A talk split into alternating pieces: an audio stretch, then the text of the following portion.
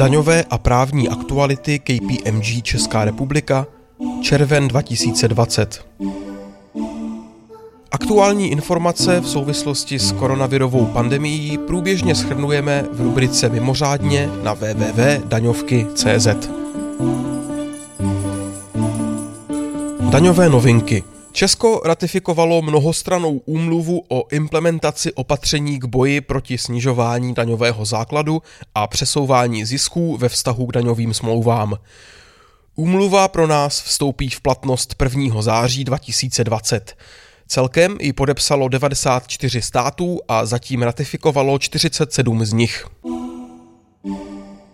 Současná pandemie vytváří na firmy tlak, aby udrželi pozitivní cashflow a hotovostní zůstatky.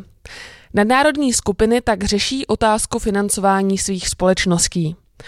Úrok vnitroskupinových úvěrů a půjček by s ohledem na převodní ceny měl být tržní a reflektovat konkrétní podmínky dané finanční transakce. Nadměrné úvěrové financování by se totiž mohlo považovat za formu kapitálového vkladu a část úroků z vnitroskupinových úvěrů by se tak mohla stát daňově neuznatelnou.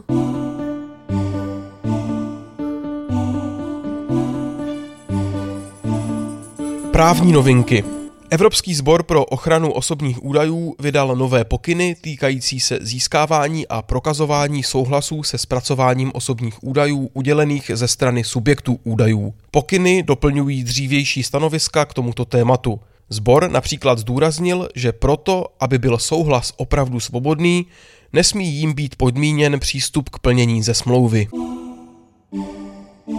Odbor azylové a migrační politiky ministerstva vnitra bude fungovat do 16. července v omezeném režimu. Úkony, u kterých není nezbytná osobní přítomnost cizince, by se měly provést prostřednictvím pošty nebo datové schránky. Koronavirová pandemie připravila zaměstnance na určitou dobu o ochranu před platební neschopností zaměstnavatele. Nemohli totiž pomocí insolvenčního návrhu dosáhnout formální platební neschopnosti svého zaměstnavatele, na kterou se váže právo žádat výplatu dlužného mzdového plnění od úřadu práce. Zákonodárci tento nedostatek napravili přijetím dalšího zákona, který zaměstnancům ochranu vrátil.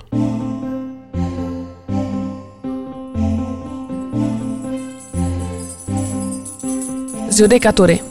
Soudní dvůr Evropské unie v české kauze potvrdil, že unijní právo nebrání vracení nesporné částky zadržovaného odpočtu za splnění určitých podmínek. Záloha na odpočet daně, se kterou počítá novela daňového řádu, by to měla v návaznosti na rozsudek ústavního soudu zohlednit. Je zákonné opakované prodlužování lhůty pro stanovení daně, která může v případě pravidelně se opakujících daňových ztrát probíhat do nekonečna? Touto otázkou se zabýval nejvyšší správní soud. Přípustnost řetězení daňových ztrát odmítl a zrušil rozsudek Krajského soudu v Plzni, který řetězení daňových ztrát naopak potvrdil. Až k ústavnímu soudu doputovala stížnost poplatníka ohledně přepočítání pořizovací ceny cených papírů v případě, kdy k jejich prodeji dochází v jiném zdaňovacím období, než byly pořízeny. Ústavní soud potvrdil správnost výkladu Nejvyššího správního soudu.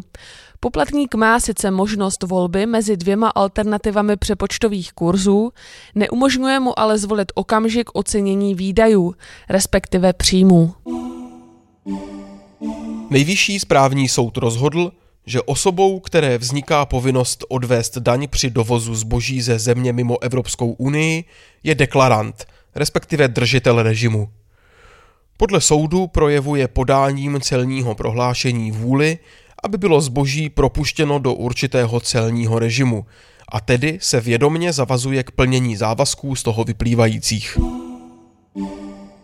Soudní dvůr Evropské unie odpovídal na předběžnou otázku týkající se maďarské společnosti, která se domáhala na lokální finanční správě vyplacení úroků ze zadržovaného odpočtu DPH. SDEU konstatoval, že způsob výpočtu a výše úroku by měly zohlednit náklady, které plátce vynaloží, aby si po dobu zadržování odpočtu odpovídající částku opatřil například pomocí úvěru. V dalším rozsudku Soudní dvůr Evropské unie rozhodl, že samotná existence ceřiné společnosti nezakládá provozovnu pro účely DPH a není ani povinností třetích stran zkoumat smluvní vztah mezi mateřskou a ceřinou společností. Šlo o případ polské společnosti Dongkyang, která pro firmu LG Korea zajišťovala montáž desek plošných spojů, přičemž materiál a komponenty pro montáž předávala ceřiná společnost LG Polsko.